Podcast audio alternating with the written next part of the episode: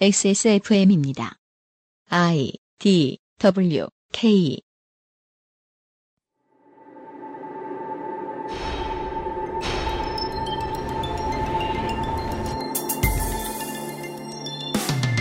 우리는 우리의 주제의식과 해석을 관철시키기 위해서 있는 사실을 과장하고 지엽적인 문제를 과대 포장하고 하다 하다 안 되면 없는 일을 만들어내서 덧붙이고 그걸로도 부족하면 아예 없는 일을 중심으로 이야기를 전개해서 사람들을 설득하기도 합니다.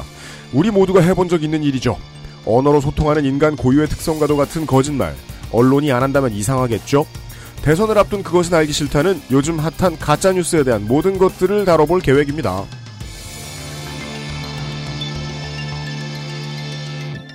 히스테리 사건 파일. 그것은 알기 싫다. 지구상의 청취자 여러분, 주말 잘 보내고 계십니까? 한강변에서 보내드립니다. XSFM의 그것은 알기 싫다 216번째 주말 순서 2017년 3월의 두 번째 주말입니다. 홍성갑 덕지진을 소개합니다. 안녕하십니까. UMC의 책임 프로듀서입니다. 윤세민 기자도 앉아있습니다. 네, 안녕하십니까. 요즘 캐릭터에 대한 고민이 많은 윤세민입니다. 밤에 잠을 설쳐요. 네. 어떻게 하면 방송에서 들들릴까? 선인상 씨께서 네. 제 캐릭터에 대해서 어, 왠지 굉장히 바른 정도를 걷는 캐릭터를 조언을 해주셨잖아요. 네. 근데 아무리 생각해도 음, 제가 평생 들어온 말은 음, 그게 아니죠. 욕 되게 많이 하는 변태였거든요. 네. 그래서 굉장히 정체성에 혼란이 오고 있어요. 맞아요. 그게 이제 그, 어, 쇼비즈니스의 일반적인 특징이죠. 네. 욕을 많이 하는 변태는 UMC 아니었나요? 그러니까 알려져 있는 것과는 참 다르다. 네. 그래요. 저는 마이크만 끄면 욕을 안 하잖아요. 예. 응?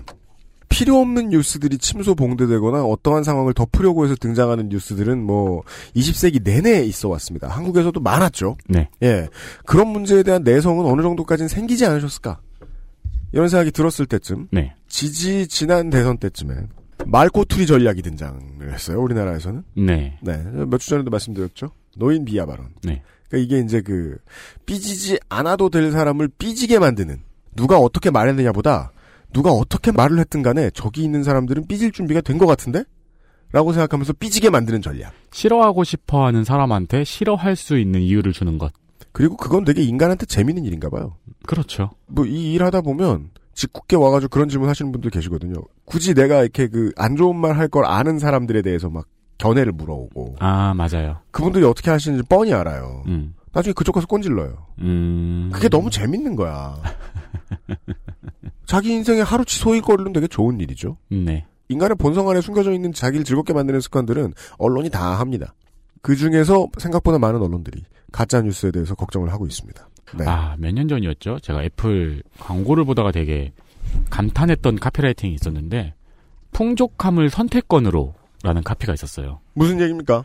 그때 제가 이 스마트폰을 쓰고 인터넷을 하면서 이 풍족함이 내가 지금 감당이 안 된다라는 생각을 한창 하고 있었을 때였거든요. 아 너무 모든 게 많아서 스마트폰을 컨텐츠의, 쓰니까. 그쵸. 컨텐츠의 풍족함, 정보의 풍족함이 내가 큐레이션이 안 되고 감당이 안 된다. 음. 라고 생각해서 이제 보통의 인간은 그걸, 아니죠. 저같이 모자란 인간은 그걸 다 끊게 되죠. 음. 근데. 차라리 다시 덤해지겠어. 그렇죠, 그렇죠. 네. 근데 애플 신께서 그거를 선택권으로 바꿀 수 있는 UI를 너에게 주겠다라고 해서 제가 굉장히 감동을 했었거든요. 네, 주진 않았지만 그죠. 네. 다 이래요. 이놈이나 저놈이나 우리가 욕을 많이 하는 변태가 된 이유가 그거예요. 변태적인 콘텐츠 다 보여줘. 우리 놔주지도 않아. 우린 욕만 늘었어요. 변태가 되고. 욕에 대한 풍족함이 선택권으로 바뀌었어요. 네. 풍족한 컨텐츠, 과잉 생산 컨텐츠가 필히 나을 수 있는 문제점이었는데, 야, 이걸 21세기 들어서부터 고민하기 시작하다니요. 아무튼 그 사실은 매우 오래전부터 언론이 땀만 먹었을 때 생기는 일, 네. 혹은 언론이 땀만 먹은 사람들에 의해서 움직일 때 생기는 일들에 대해서 이야기했습니다. 음. 어, 이번 대선에도 마찬가지 프로젝트를 준비했습니다. 잠시 후에 만나보시죠. 그것은 알기 싫다는 에브리온 TV 나의 마지막 시도 퍼펙트 25 전화 영어 맛있는 다이어트 토탈 케어 아임닭 면역 감인 반응에 도움을 줄 수도 있는 알렉스 믿을 수 있는 목격자 미르 블랙박스에서 도와주고 있습니다. 잘 들으시면요. 이 한 줄 읽는데도 지금 몇 개의 퍼스널리티가 왔다 갔다 하는 걸 알 수 있어요. 아니 처음에 어떻게 읽을까? 제가 앉아서 연습을 좀 했잖아요. 그런 다음에 가열차게 시작을 했는데 그것은부터 틀린 음이, 것 같지? 음이 높은 거야. 그래서 그것은 알기 싫다는 반, 반톤 내렸다? 중간에? 그래서 윤세민 다중인격서를 지금 지지하는 거예요? 윤세민 머라이어 캐리 소리. XSFM입니다. 사람들은 면역 과민 반응을 잘 알지 못합니다. 그러나 우리가 말할 수 있는 것은 단 한 가지. 알렉스는 면역 과민 반응 개선에 도움을 줄 수 있는 건강 기능 식품입니다. 혹시 광고를 듣고 계시는 본인이 면역 과민 반응이라고 생각하신다면 알렉스가 당신에게 도움이 되어 드릴 수 있다는 말이죠. 비싸서 안 사시겠다고요?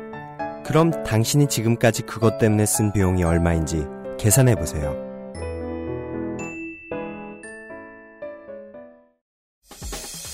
SD카드 포맷도 필요 없고 사고 시에 영상을 바로 확인할 수 있으니까 믿을 수 있는 목격자 미르 블랙박스 M8 광고와 생활 김상조 기술행 정보원입니다. 안녕하십니까. 3월입니다. 네. 신년 초에 계획 잡았던 거, 그리고 설날에 계획 잡았던 거, 음, 전부 작심삼일대를 하셨습니까? 실패한 3월이 됐습니다. 그렇습니다. 3월이면 이제 봄이 오죠. 아파할 3월입니다. 여러분들은 봄을 어떻게 느끼시나요? 음, 미세먼지. 네. 존재하는가? 네. 저는 봄을 코로 느낍니다. 그렇습니다. 그렇죠. 제가 모레부터 비염이 네. 도져서 지금 두루마리 휴지를 옆에 끼면서 이번 주 월요일에 출근을 했는데 김상조 엔지니어가 이런 말을 하더군요. 봄이 왔나 보다. 비염이다. 그 말을 듣는 순간 제가 알게 됐어요. 아 나도 그렇구나. 저도 재채기를 요즘 엄청 하고 있어요. 예, 봄을 비염으로 느끼는 분들은 생각보다 많을 겁니다. 네. 많은 분들이 비염 때문에 고생을 하실 겁니다. 그들 주위에 휴지가 많은 것은 딴짓을 하기 때문이 아닙니다. 그럼요. 하지만 여러분들은 저한테 물으시겠죠. 너는 알렉스 먹으면서 왜 비염이 돕느냐? 음. 제가 한동안 안 먹었거든요. 네. 아, 신앙을 버리셨군요. 그러니까 겨울에 괜찮을 때는 또 끊어요. 호흡기 관련 계통의 알러지 질환이 음. 완화가 돼요. 어, 네. 아. 겨울에요. 완화가 되고 그래서 이제 없나 보다 하고 덜 찾게 되고 그래요. 사람이 힘들 때 교회 나가다가 잘 되면 안 나가요. 음. 제가 그리고 또 고양이 알러지가 있지 않습니까? 네. 그렇죠. 제가 지난 설부터 있었는데 알렉스 안 먹었거든요. 네. 완화가 돼요.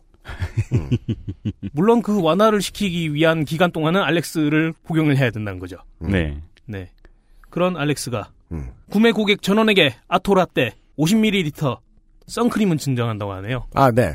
아토피 환자를 위한 선크림. 아, 아, 그래요? 네. 아, 무슨 말인가 했네. 그럼 아토 라떼 라떼는 뭐예요? 그건 아토피, 아토피로 예, 라떼를 만- 아토피를 완화시켜줄 수도 있는 상품이에요. 아니 장명 과정이 궁금해서 그거는 뭐 따로 연구해 보시길 네, 추천드립니다. 그건 바이오메드에 물어보셔야죠.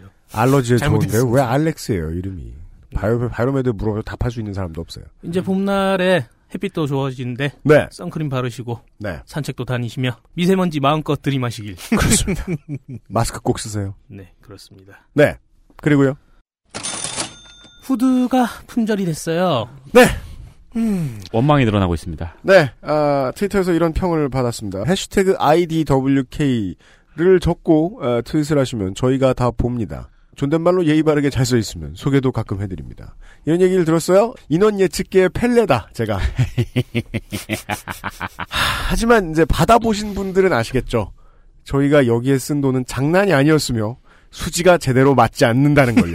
이런 예측의 문제가 아니라 저희가 갖고 있는 현금 보유량의 문제였습니다. 다 풀었다. 우리가 거진 줄 아는데 아닙니다. 저희들은 여러분 몇 분의 영혼을 살 수 있어요. 지금은 아니지만 후드티에 그 다 할 수 썼지만. 있었죠? 네. 지금은 도서상간 지방 배송이 완료됐을 아, 거고요. 아, 난 무슨 아, 후원드리면요. 깜짝 놀래라. 예. 예, 근데 배송 끝났을 겁니다 이제. 많은 분들이 후기를 남겨주고 계세요. 예, 이제 뭐 저 교환이나 반품이 좀 남았겠죠. 네. 음. 퀄리티를 직접 보시고 네. 아 이거는 10만 원 내지 15만 원 정도 받아야 될 물건이다.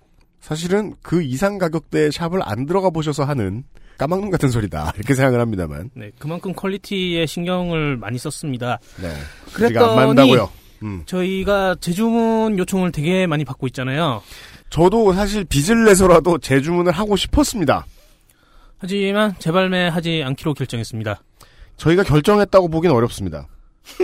공장에서 거부를 했거든요. 그렇습니다. 아, 정말요? 네. 네. 이 단가에는 더 이상 맞춰줄 수가 없다. 아, 네. 바늘을 너무 많이 분질러 먹었대요. 바늘을 좀 사주면 만들어줄까? 그러니까 그것도 비용이잖아요. 네. 결국은. 그쵸. 바늘은 또 황야일님께서 만들어주실 텐데. 음. 예, 그렇게 해서 일단 공장이 거부를 했고요. 유명상 PD 지금 상태가 안 좋습니다. 그렇습니다. 제가 그래서 유명상 PD의 몸을 음. 보양시키기 위해서 네, 야간문 관련 음료도 사고요. 그렇습니다. 아 저게 그거였구나. 네, 홍삼 관련 음료도 사고요. 유면상 아, PD가 사람 지금 살리려고. 옷 만드느라 야근을 좀 했거든요. 네. 네, 그리고 어제에 사무엘님 나오셨잖아요. 네, 어제 게스트가 누구냐 이러길래 음. 사무엘님 나오세요. 그러니까 사물하게 나온다고 네. 할 정도로 가는 귀. 예, 상태가 좀 많이 안 좋습니다. 지금 피가 너무 빨리셨네요. 그, 네. 그동안은 뭐 척추 요 정도에만 문제가 있었는데 음. 이제는 정신 세계에도 무리가 왔어요. 음. 그래서 재발매에 어려움이 있다 네, 하더라도 좀 오랜 기간이 걸릴 것 같다. 라는 말씀을 전해드리고 싶네요. 일단 네. 공장을 다시 설득하든가 공- 공장을 다시 찾아야겠네요. 그렇습니다. 그러니까 오리무중입니다. 이게 초보들이 이런 거 한번 만들겠다고 들이댐볐다가 옷 퀄리티 하나 빼고 모든 게 망가졌어요 지금. 청취자 여러분 그리고 뭐 힘듭니다. 관련자들의 생활. 네, 또 한 정신. 가지 말씀드리자면 저희가 정상 가격으로 받았으면 모르겠는데 사전 예약 가격으로 받는 바람에 음. 그러니까 저희가- 그걸 저희- 왜 한 저희- 거야? 저희가 좀 그래요. 네. 아니 그냥 원래 그 다른 업체들이 그런다길래 따라했다가 지금 대박 아니 망한 이게 거예요. 이건 지금. 옷이에요. 게임이 아니고. 아니 옷도 그래요. 근데 걔네들은 이제 만장씩 뽑아내는 물량들을 그렇게 하는 건데, 그러니까 예, 우리는 그거 따라하다가 지금 망했어요 지금. 정상가로 받았으면 좀 모르겠는데 모든 게 네. 사전 메스예요 지금. 예약가라서 네, 저희 입장도 좀 그렇습니다. 아 노동은 많이 하고 남는 건 없는. 네. 머리가 아픕니다. 그러니까 일단 후드 발매를 원하시는 분들은 네. 다른 물건 많이 사주세요. 아, 네. 그렇게 이런 말씀 드릴 수가 있지 않겠는가? 네. 네. 감사합니다. 김상조 기술행정관과 유면상 PD였습니다. 고생이 많았어요, 되게.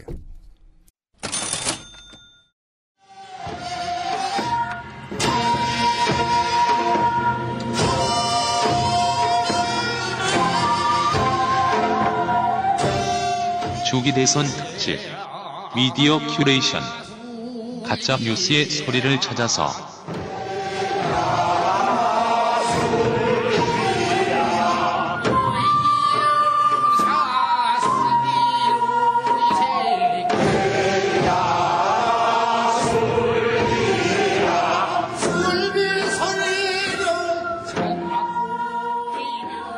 우리의 그, 이제 특검 수사도 끝난 와중에, 네. 어, 덕치유 아저씨가 다시 나오셨어요. 네. 뭘 하러 오셨을까요? 요즘 저는 이제 새로 나올 넷플릭스 드라마나 발매될 게임들을 기- 하루하루 손꼽아 기다리며 그렇습니다. 그냥 있었습니다. 그러면 그... 냥 있으면 그 게임은 뭔 돈으로 사요? 그래서 그 게임 살 돈을 벌려고 나왔어요. 아 축하드립니다.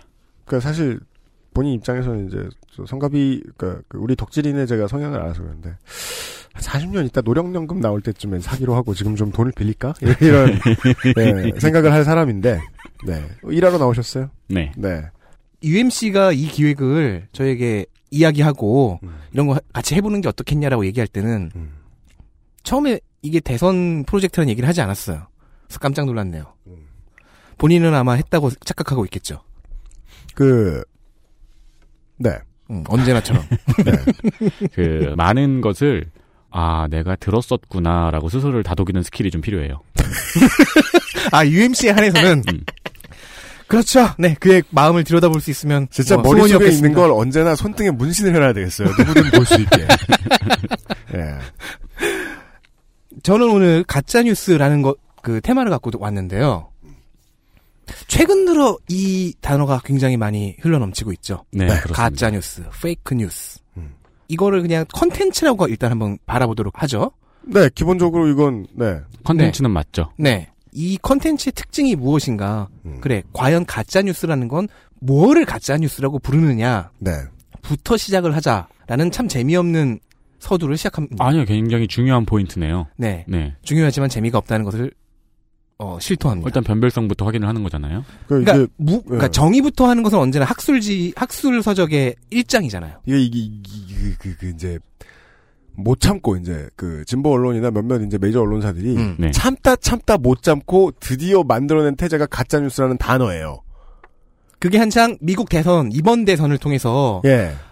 그 중요한 이슈로 떠올랐고 그리고 그걸 가지고 온 거죠. 한국은 마침 보니까 우리도 필요했는데 잘 됐다라면서 음. 몇몇 업체들이 수입을 했습니다. 근데 그 뉴스는 자세히 분석하는 뉴스 그, 그 메타뉴스 저 뭐냐 리포터즈 프로그램들이 다뤄주지 않는 이상 이 가짜 뉴스라는 단어의 어감만 가지고 유통이 되기 때문에 결국은 모두가 그 깃발을 들고 싸우기 시작할 겁니다. 그러네요. 모두가 모두가 마음에 안 드는 뉴스를 가짜 뉴스라고 부르면서 싸우기 시작할 거예요. 음, 가짜뉴스라고 하는 이 단어를 일단 정의를 해놓지 않으면은 불신의 헌팅 필드가 열릴 겁니다. 네 그냥 어 만약에 사실은 맞는데 해석이 약간 틀린 혹은 나 내가 생각하는 것과 좀 내가 생각하는 것과 조금 다르게 해석한 기사를 가짜뉴스라고 부를 수도 있는 거죠. 그리하여 머지않은 미래 혹은 지금 당장 다음 아고라에 가면 가짜 뉴스의 정의는 내가 싫은 뉴스로 바뀌어 있을 겁니다. 이거는 이제 그 마지막 배팅을 네. 하려고 네. 집문서를 들고 온 아저씨가 경마장에서 이제 경기 끝나고 하는 말이죠. 이럴 리 없어. 음. 사실이 아니야. 음. 부정하고 싶은 사람의 마음을 잘못 끄집어내다가 가짜뉴스라는 개념이 악용될 가능성이 높습니다. 이번 대선에 그럴 겁니다. 물론 뭐 가짜뉴스에 대한 정의부터 시작하는 이런 훌륭한 컨텐츠를 제작하는 게 저희가 처음은 아니겠지만 네. 어디 한번 정리해서 이야기를 해보죠. 음. 가짜뉴스가 되려면 음. 이러한 조건이 필요합니다. 혹은 네. 이런 특징이 있는 것을 가짜뉴스라고 부릅니다. 그렇답니다. 그것이 네 가지가 있어요. 네. 첫 번째, 조작성. 조작성. 1번. 조작성. 사실관계가 틀렸거나 해석상에 상당한 오도가 있는 경우. 오류가 아닙니다. 오도. 언제나 어렵습니다. 상당한이라는 단어가 들어가거든요. 예. 어쨌든 오도가 있는 경우, 해석을 좀 이상하게 하는 경우, 음. 당연히 가짜이므로 정보가 왜곡되어 있어야 한다는 조건인 거죠. 이때 이것을 해석하는 이제 언론들은 호도한다라고 표현하죠. 네. 그리고 두 번째, 의도성. 어, 작성자가 이게 조작 있게 된 정보라는 사실을 알고 있으며 동시에 이를 이- 의도한 경우입니다. 즉 오보가 아닌 경우네요. 그렇죠. 그렇죠. 쓴 사람이 땀만 먹고 쓴 경우. 음. 그러니까 가짜 기사를 재생산할 경우엔 모를 수 있어요. 공유 버튼을 눌렀을 때는 네. 혹은 가- 잘못된 기사를 우라카이 했을 때는. 음. 최초 작성자는 근데 알 수밖에 없죠. 거의 99.9%알 네. 수밖에 없을 겁니다. 네. 음, 세 번째, 형식성입니다. 형식이 기사문의 형식을 띠고 있는 경우입니다. 형식이 기사다. 음. 그래서 신뢰성을 주는 거죠. 음, 아, 기사네. 음. 물론 형식의 질은 좀 무관합니다. 그게 참 묘하죠. 예. 질이 대충 떨어져도 그렇죠. 기사- 기사문의 어. 형태를 띠고 있으면 내가 언론 기사로 판, 파악하게 되니까요. 내 직업이 언론이 아닌 사람은 이거 기사가 질이 왜 이래라고 생각하지 않으세요. 음. 네. 그리고 네 번째입니다. 음. 이거, 이, 이 특성은, 네 번째 특성은 100% 맞는 것은 아닌데, 음. 이것도 꽤 높은, 구할 이상은 그래요. 띠고 있는 겁니다. 스트레이트성이라는 겁니다. 특이한 단어를 갖다 붙였어요. 스트레이트성이라는 거 보통 우리가 기사를 분류할 때 네. 스트레이트 기사라고 분류하는 기사들이 있죠. 아, 이게 그 헤어샵에서 하는 얘기가 아니라. 네. 르포 기사나 논평 기사나 이런 게 아니라 음. 뭐 보도자료 기, 보도 기사나 이런 게 아니라 음. 사실관계를 육하 원칙에 따라 드라이하게 서술한 경우입니다. 아, 예. 그래서 모든 가짜 뉴스는 한 줄 요약이 가능합니다. 그러니까 이 용어가 기사문의 종류 중에 하나인 스트레이트 기사에서 왔기 때문입니다. 아, 스트레이트 기사의 형식을 띠고 있을 가능성이 높다. 네. 그래서 한 줄 요약이 가능해야 빠른 이해와 빠른 유통이 가능하니까요. 네, 거짓말은 쉬워야 되죠. 형, 즉, 세 번째 조건이 형식성과 연결이 되는 건데, 형식은 기사문인데, 그럼 기사문 중에서 어떤 형식이냐? 스트레이트 기사문이다. 라는 음. 겁니다. 육하원칙에 맞게 쭉 써 있어서 한 줄로 딱 정리가 가능한. 네. 그래서 르포 기사나 논평 기사와 같이 글 전체를 이렇게 세심하게 들여다봐야 되는 그런 기사문은 목적에 조금 맞지가 않는 거죠. 네. 물론 뭐 나중에 이제 그 덕질인이 계속 설명을 해 주실 거지만은 그런 기사를 많이 내는 매체가 있다면 그 매체의 칼럼을 들여다보면 또 공통점이 많이 보이기도 합니다만 음. 네. 이건 뭐 나중에. 우리가 흔히 가짜 뉴스라고 할 수 있는 것들을 음. 분류를 또 해봐야 되는데요. 우리는 오보라는 단어를 알고 있고요. 오보. 낚시용 기사라는 개념을 알고 있고요. 아, 네. 헉. 그리고 가짜 뉴스도 알고 있고 알고 있죠. 음. 네. 이걸 다 어디 한번 정교하게 하나하나 정의를 다 해보죠. 지가 정교하대요. 기분 좀 좀 냅시다. 네. 축하드립니다. 감, 고마워요. 먼저 오보. 가짜 뉴스는 오보와 겹치는 개념이 아니냐라고 음. 할 수가 있죠. 음. 베를린 장벽 붕괴 보도가 가장 유명한 오보일 테죠. 네. 동독이 여행 자유화 정책을 실시할 건데 음. 사실 이건 별거 아니었거든요. 음. 그냥 여권 동독 시민들에게 여권 발급 절차가 뭐 간소해지고 뭐 이 정도였는데 네. 음. 이때 동베를린 총서기가 음. 이 사항을 제대로 숙지하지 못한 채로 기자회견에 나온 거예요. 그죠. 그리고 어떤 이탈리아 기자가 음. 이것저것 물어봤는데 어, 언제부터 되- 이게 이 제도가 실시되는 겁니까? 음. 라고 묻자 인터뷰에서 잘 모르니까 음. 지연 없이 당장 이라고 얘기를 해버립니다. 네. 근데 하필이면 이걸 질문해서 들은 이탈리아 기자는 독일어를 잘 못했어요. 음. 그래서 베를린 장벽이 지금 붕괴된다. 네. 없어진다. 라고 이해해서 기사를 써버립니다. 네. 굉장히 뭐 갭이 크지만 넘어가도록 합시다. 그러니까요. 뭔가 이상해지고 있, 그 발음을 들어봐야 될 것이고 그 이제 동독의 서기와 동독의 베를린 서기와 그 이탈리아 기자는 각각 주로 어느 동네 사투리를 가장 많이 쓰던 사람인가 이런 것들을 분석해봐야 되겠지만 그러니까요. 그 기자는 대체 얼마나 독일어를 못했는데 왜 독일에 와서 순초자가 이건 가족 오락관의 코너가 있잖아요. 그러니까요. 고요 속의 외침이라고. 이렇게 그냥 그냥 이렇게 웃긴 상황인데 이 기사가 지구를 돌고 돌고 돌아서 그날 밤에는 베를린 장벽이 무너집니다. 베를린 시민들이 마구 뛰어나서 야호 하면서 부숴버렸거든요. 네. 네. 이거 없어진대 라면서 이 오보가 독일을 통일시킵니다. 이런 오보의 경우에는 자 정보원도 팩트를 몰랐죠. 음. 기자 또한 팩트를 잘못 이해했습니다. 네. 조작성이 있어요. 네. 그런데 의도성이 없습니다. 음. 정보원에게도 기자에게도. 네. 즉 그러니까 단순- 오독이 오독이 있고 네. 오도나 호도는 없다. 그쵸. 네. 오해만 있을 뿐. 음. 음. 거짓말은 없었다. 그러니까 뭐 그냥 그러니까 멍청한 상황이다. 그래서 독일이 통일됐다. 네. 축하드립니다. 네. 이제까지 윤쌤이 축하한 것 중에 제일 축하할 일이에요. 따라서 이것이 이 경우가 바로 오보인 오보의 대표적인 경우고요. 네. 그리고 이건 가짜 뉴스는 아니죠. 네. 실수죠. 그러니까 가짜 뉴스라는 단어의 의미와는 통하겠지만 음. 우리가 논하는 시사적인 의미의 가짜 뉴스, 페이크 뉴스와는 맞지가 않습니다. 네. 왜냐면 의도성이 없기 때문이에요. 네. 사실관계가 틀렸고 그런데 이를 작성자가 몰랐다. 그냥 오보입니다. 음.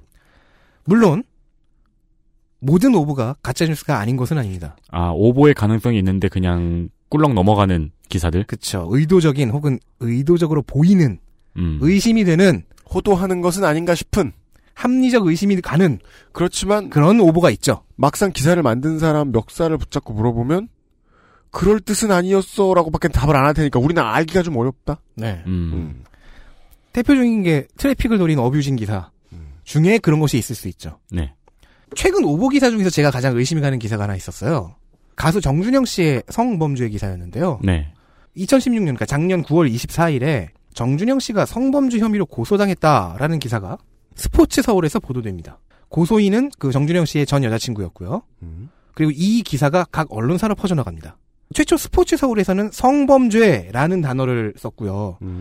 어, 이후 연합뉴스에서는 몰카라는 단어를 쓰고요. 몰카가 갑자기 나와요. 네. 음. 그리고 디스패치는 정준영 씨가 이제 해명 기자회견을 연, 그런데 이걸 보도하면서 과거 교제 중이었을 때 찍은 영상이라는 문구를 성관계 도전 찍은 영상이라고 보도합니다. 아 바뀌었네요 내용이. 네. 아주 러프하게 얘기하면 그 스타 리플레이가 포르노로 바뀌었다는 거 아니에요? 포르노 사이트를 맨날 보는 사람은 과거 교제 중이었을 때 찍은 영상이라는 게시물을 보면은 성관계 도중 찍은 영상이라고밖에 해석이 안 되죠. 그게 디스패치의 습관인지도 모르겠지만. 그건 잘 모르겠지만. 그러니까 이게 모르겠다는 게 되게 중요한 거죠. 습관상 이지랄을 한 건지 음. 어쨌든 정, 의도한 건지. 정준영 씨에 대한 여론은 급격하게 안 좋아졌습니다. 그랬죠. 음. 그런데 고소자인 그 전 여자친구가 이분이 고소를 취하합니다. 그랬고요. 물론 이것만 가지고 알 수 있는 건 없습니다. 물론 고소 취하 이유는 그냥 사생활이다. 네. 라고 하면은 그냥 쉽게 짐작해 보기로는 아 그냥 두 사람 사이에 좀 싸움이 있었구나. 음. 아니 뭐 실제로 범죄 행위가 있었는데 심경의 변화가 생겼을 수도 있고요. 뭐 네, 아무것도 그럴 알 수 수도 없죠. 있고요. 아무것도 혹은 알 수 없는 거예요. 예, 물밑에서 뭐 협상 혹은 화해가 있었거나. 네. 네. 하지만 어 친고죄가 아니었기에 조사가 좀 계속이 됩니다. 검찰은 계속 조사를 해요.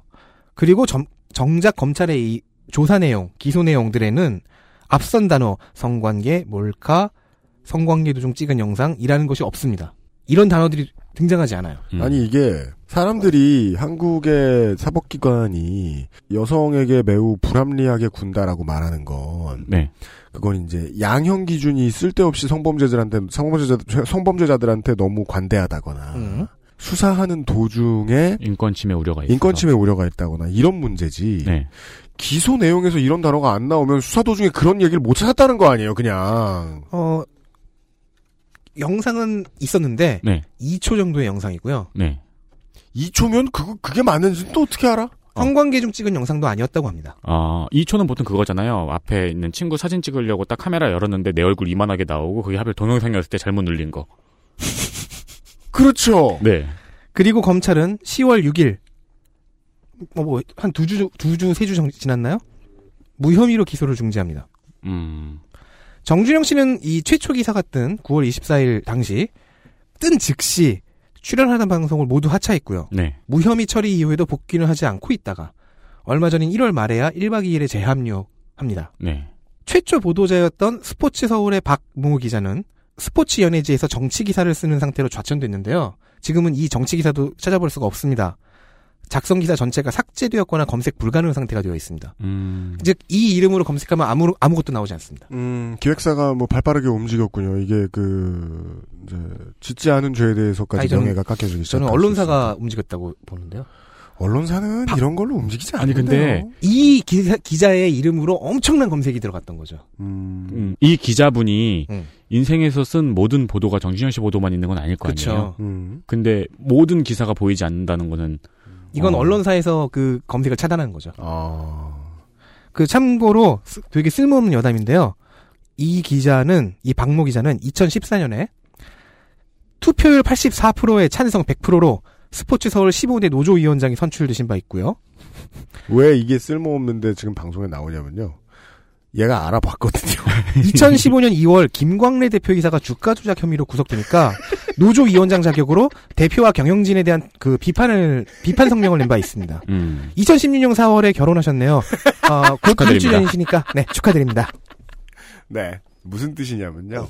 이런 잘못된 기사가 나왔을 때 세상이 잘못된 기사를 쓴 기자를 추궁했으면 좋겠다는 게 저희의 바람입니다. 음. 원하면 뒤질 수 있죠. 이 경우는 오보이긴 한데 의심이 가잖아요. 트래픽 확보를 위해 일부러 자극적인 단어를 끼워 넣은 것은 아니냐. 네. 그리고 최- 처음 보도한 사람이 이러니까 뒤에 있는 사람들도 다, 또 다 따라갔다. 음. 음. 물론 그 그것도- 뒤에 있는 사람들도 다 의심을 해봐야 되겠죠. 그것도 조금씩 하나씩 더 가니쉬를 얹으면서 그렇죠. 그렇다면 이거를 의도성이 있는 조작으로 의심해 볼 수도 있긴 하죠. 음. 그렇죠. 그러면 가짜 뉴스의 한 형태로 볼 수가 있을 겁니다. 가니 씨를 얹었다고 얹은 건데 그게 사실관계를 완전히 틀어버렸으니까요. 네. 음. 정리하자면 오보의 경우엔 가짜 뉴스라고 할 수는 없는데 음. 일부 어뷰징 오보의 경우엔 그렇게 의심해 볼 수 있다. 음. 이렇게 될 겁니다. 그렇습니다. 별다른 욕심이 아니라 어뷰징을 좀 빨리빨리 잘하고 싶다, 성적을 잘 내고 싶다라는 욕심만으로도 가짜 뉴스라고까지 볼 수 있는 오도를 할 수도 있다. 네. 그러니까 이게 이 이제 앞으로 이제 가짜 뉴스와 관련된 방송을 저희들이 이제 쭉 내보낼 때마다 여러분들, 그러니까 청취자 여러분들께 그걸 늘 강조드릴 것 같아요. 이걸 쓰고 있는 사람의 마음을 좀 해달, 헤아려 달라. 그치. 얼마나 거짓말하고 싶었겠느냐. 그 제가 사실 정준영 씨를 잘 몰라요. 네. 잘하는 뮤지션은 아닌데. 예- 사실이라고 붙이지 않아도 잘 모를 거라는 건 알아요. 음, 저는. 근데 어 이 예를 꼭 갖고 온 이유는 이게 드라마틱하기도 하지만 음. 동시에 아직도 이제 정준영 씨가 뭐 1박 2일에 복귀했다. 집밥백 선생님 언제 복귀하냐 뭐 이런 기사에 기사에 음. 댓글들이 아직 음. 이 성범죄자라는 식으로 달리고 있는 걸 봤기 때문이거든요. 아, 맞아요. 그 쉽게 정정이 되지 않고 있는 상황. 뽀빠이 이상용 씨가 이제 그런 이제 누명을 언론 때문에 써서 커리어가 날아간 사례 중에 하나로 저도 알고 있어요. 음. 예, 예, 예. 아, 슬퍼요. 네, 슬픈 이야기입니다. 그 이런 케이스들이 있으면 아, 기자로서 내가 부끄러워해야 되겠구나. 이 직업군이 되게 잘못하기 좋은 일들을 하고 있구나라는 생각을 해야 되는데 기자 사회, 언론 사회 전체는 이런 사례들이 있기 때문에 나를 조금만 삐지게 해도 나는 사람 몇을 보내 버릴 수 있어. 라는 예, 완장 마인드만 늘어났죠. 그렇죠. 이런 사례가 있기 때문에 공격이 유효하다는 생각을 사람들이 하고 있는 거죠. 그렇습니다. 그러니까 나는 빚 맞아도 된다. 음. 음. 그럼 이제 오버 케이스는 넘기고 우리는 낚시용 기사라는 거 케이스를 하나 합니다. 네. 사실관계가 틀렸고 이를 작성자도 아는데 실제 보도가 아닌 경우죠. 아예 기사도 아닌 경우. 네. 정준영 씨가 방송에 복귀하던 지난 1월 말, 그 알실 212회 오프닝에서 윤세민 기자가 설명한 아르토리아 펜드래건 기사가 참 좋은 예입니다. 아르토리아 팬드래건. 그 세상에서 펜드래건이라는 인명이 등장하는 어, 문학. 아, 문학 작품은 세 가지 정도의 시리즈밖에 없죠. 뭐예요? 원탁의 기사, 음. 페이트 제로, 음. 창세기 전 시리즈. 아 그래요? 왜냐면 알 거라는 뒤에- 눈빛으로 저를 보고 말하니까 아니 아, 그러니까 되게 왜냐면 두 뒤에 두 작품들이 뒤에 두 시리즈들이 원전을. 원전 음. 그이 펜드래건이라는 인명을 그 원탁의 기사에서 갖고 왔기 때문이죠. 창세기전이 원전이 아니었군요. 그러게요. 역시 덕질은 똑바로 해야 돼요. 창세기전이 저는 창세기인 줄 알았어요. 아, 이게 거짓말 저- 아니네. 어, 교회 가면 이렇게 재밌는 걸 거짓말하기는. 뭐그 외에도 닥터 드레와 이희호 결혼설 뭐 이런 기사들이 존재할 겁니다. 맞아요. 이게 맞아요. 정확히 그런 예네요. 없는 걸 있다고 말한 가짜기다. 그리고 뭐 영국 BBC가 한국 소- 촛불 시위를 비판한 기사 원문이라면서 어느 노래 가사를 써놓은 것도 기억이 납니다. 그거 진짜. 아, 그런 찌질한 일도 있었어요. 그거 원문 읽어보면 얼마나 재밌는데요. 그래요? 그거 보면 원문 읽어보면 제가 영어를 못 그. 외우지 못하고 있는데 어, 그 원, 영어를 원문- 뭐, 그러니까 영어로 봐도 재밌었다는 거 아니야, 윤세민이. 한글로 영국에 누가 어떤 어, 박사가 BBC 뭐 뭐라 뭐라 어쩌고 하였다. 저쩌고 저쩌고 뭐 한국의 촛불 시위를 비판했다라고 한 다음 밑에 원문 이렇게 있어요. 어. 그러면 어쩌고 저쩌고 저쩌고 영국의 무슨 어쩌고 저쩌고 닥터 세이드 예스터데이 예스터데이 가사였을 거야. 예스터데이 가사에서 예스터데이 가사가 원문부터 끝까지 다 적혀 있어요. 줄나눔 없이. 영국 언론 BBC에서 어제 열린 촛불 집회를 보고 선동당한 국민들이 만든 최악의 결과라고 비판했네요. 그 밑에 이제 쫙 BBC 경제부문 앨런 스미스 칼럼이라고 해서 음. 원문이라고 들어와 있습니다. 앨런 네. 스미스 Senior Economic Advisor to the BBC 네. 하고 쭉 내려가는데요. 세 번째 문장이 이렇게 시작이 돼요.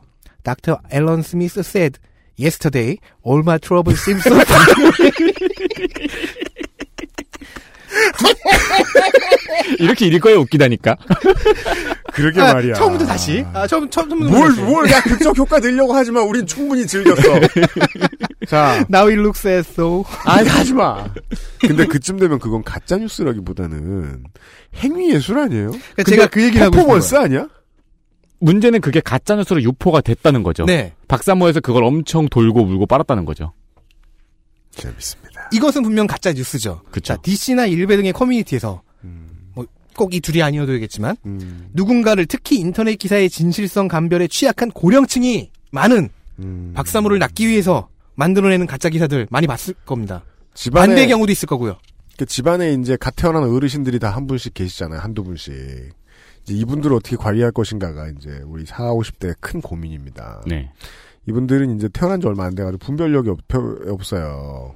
그래서 컴퓨터도 할 줄 몰라. 스마트폰도 다룰 줄 몰라. 그 네. 아, 이젠 알아요. 박사모에서 가르쳐줬어요. 정보 감별 능력이란 음. 현대인들이 가지고 있는 다른 어떤 능력들보다도 개인 간의 격차가 되게 커요.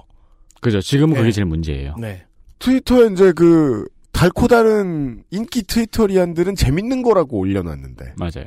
어르신들이 봤을 때는 막 방금 창세기를 읽은 것 같다니까. 그러니까 이 경험의 위계가 역전이 됐어요. 그렇죠. 네, 옛날에는 어르신들이 인생 경험을 나이 어린 사람들한테 들려주는 시대였는데 그리고 그래서 그게 그게 교육 기능이기도 해요. 그렇죠. 예를 들어 뭐 취업 현장을 보면은 그 회사에 가는데 회사가 이런 모습이더라라는 거를 얘기를 하면은 듣자마자 그거 다단계다 그거 사기꾼이다라고 딱 말해줄 수 있는 사람들이 있었어요. 그런 선배들이 있었어요. 음. 그렇죠. 근데 지금은 취업 자체를 인터넷에서 하잖아요. 이제는 어린 사람들이 취업 공고만 보고 이게 사기꾼이다 아니다라는 걸 확실히 알 수 있어요. 이거에 낚이는 건 이제 어르신들이에요. 전 진짜 사석에서 그렇게 얘기해요. 순진한 노인네가 뭘 안다고 승질을 내냐고. 음. 교육시킬 생각을 해야지. 그래서 저는 이게 명백하게 가짜 기사에 속해요. 가짜 기사의 일종입니다. 그런데 목적이 장난인 조롱이잖아요. 네. 그래서 오히려 이 글 안에 이 글이 가짜임을 알아낼 수 있는 장치도 들어가 있고요. 네, 맞아요. 음. 저는 소설의 한 장르로 음. 분류하고 싶다. 아 그렇죠. 가짜 기사와 소설의 교집합. 그러니까 새로운 형태의 시조일 수 있는 거죠. 이 형식을 잘 지키면서 얼마나 웃기나 보자. 막 핫라인 블링 가사 이런 게나 했고 막. 예. 그러니까 주로 조롱 조롱이 목적이니까 음. 결국에는 알아차려야 되는 거잖아요. 이 서술의 트릭을 음, 누군가는 알아채줘야 목적이 달성이 되는 거예요. 음. 그래서 극히 일부를 제외하면 제외하면 쉽게 판별이 가능합니다. 그렇습니다. 그러니까 저는 덕후긴 하지만 음. 일본 애니나 라노벨 쪽엔 조예가 없어요. 네. 하지만 그런 저조차도 아르토리아 팬드래곤 기사를 처음 봤을 때는 음. 쉽게 판별이 가능했다는 거죠. 네. 어, 팬드래곤 이러면서. 음. 그리고 안에 이 글 안에 글이 가짜임을 알아낼 수 있는 장치가 들어가 있, 다라는 얘기는 그만큼 분량과 요- 그 필수 요소가 많아진다는 얘기입니다. 음. 아 그러네요. 네. 음. 그래서 스트레이트성은 좀 떨어집니다. 아한 줄 요약은 좀 힘들다. 음. 네. 왜냐면 한 줄 요약을 해놓으면 예스터데이 가사 빠질 거 아니야. 그맨 끝에 막 바이 존 레논. 뭐 그게 이런 정말 가사. 필요한 요소인데요. 아, 네, 그러니까 말이에요. 이건 작품의 완결성이 더 중요하니까. 그리고 한 쓰는 줄 요약을 하다 사람한테는. 보면 아르토리아 팬드래곤이라는 인명이 빠질 거 아니에요. 이게 이게 제일 중요한데. 그죠. 네. 음. 그래서 저는 이 낚시용 기사문을 음. 소설의 한 장르로 분류하면서 아. 동시에 가짜 뉴스다. 하지만 소설이기 때문에 우리는 다루지 않는다. 음. 필수 요소가 괜히 필수 요소가 아닌 게 문화 콘텐츠의 기본 뼈대가 되거든요. 필수 요소들이. 예. 그 이런 곳에 출연하셨던 자기도 모르게 출연하셨던 닥터들의 선생께 네. 어, 심심한 위로의 말씀을 드리고 아니 뭐 이효 여사한테는 안, 안 위로해요. 그리고, 그리고 왜 우리 팬드래곤과 히키가이 하치만 선생을 무시하시나요? 실존 인물이 아니니까 역시 내 나라인 일본의 정치는 잘못됐다.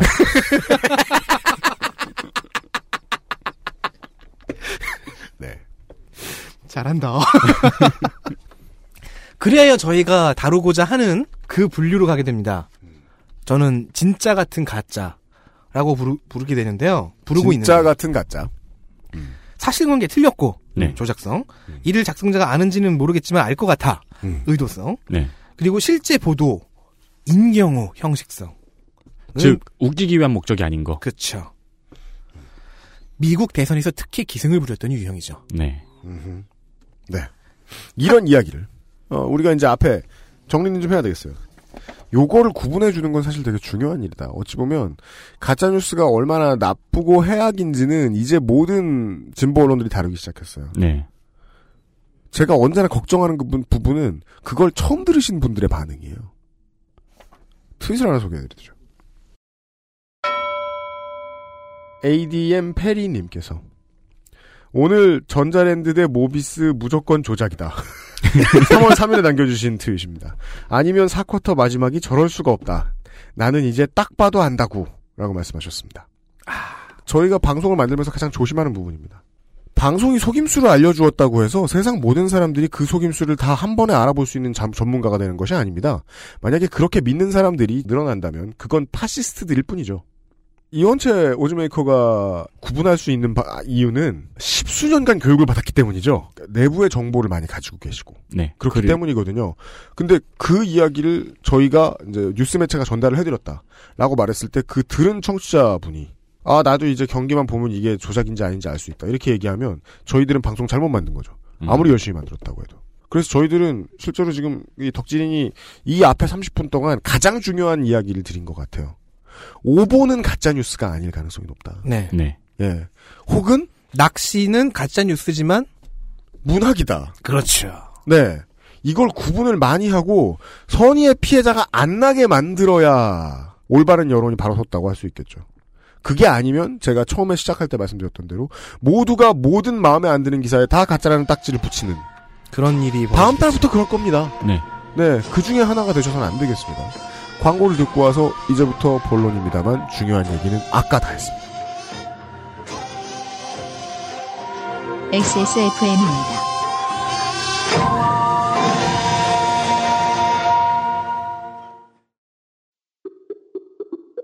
어제는 난리도 아니었어.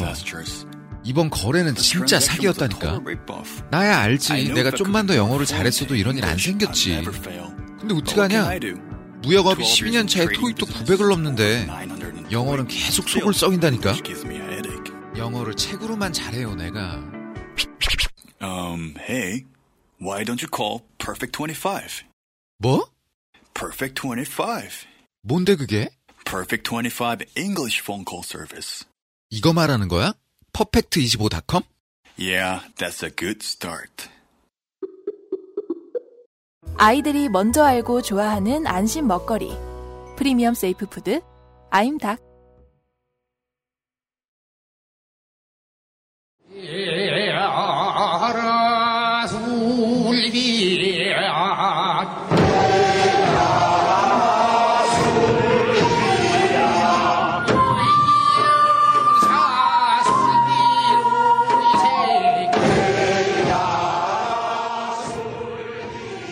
이제부터가 가짜뉴스 얘기입니다. 네. 음, 저희가 다루고 있고, 그리고 우리의, 우리가 가장 열심히 피해 다니고, 없애려고 노력을 해봐야 할 그런 유형을 설명해 보겠습니다. 네. 사실관계 틀렸고요. 작성자가 이를 아는지는 모르겠죠. 왜냐면 그건 관심법이니까요. 하지만 알 네. 가능성이 높고, 음. 실제 보도 혹은 실제 보도로 위장한 경우. 한국에서 가장 대표적인 경우는 구테우스 유엔 사무총장이 신임 총장이죠. 네. 반기문 전 총장의 대선 도전을 유엔법 위반이라고 지적했다는 이야기가 대표적입니다. 저 이거 페이스북에서 본 다음에 네. 어 그래라고 해서 다른 정보를 찾아보려고 찾았는데 못 찾아가지고 되게 아리송했던 기억이 있어요.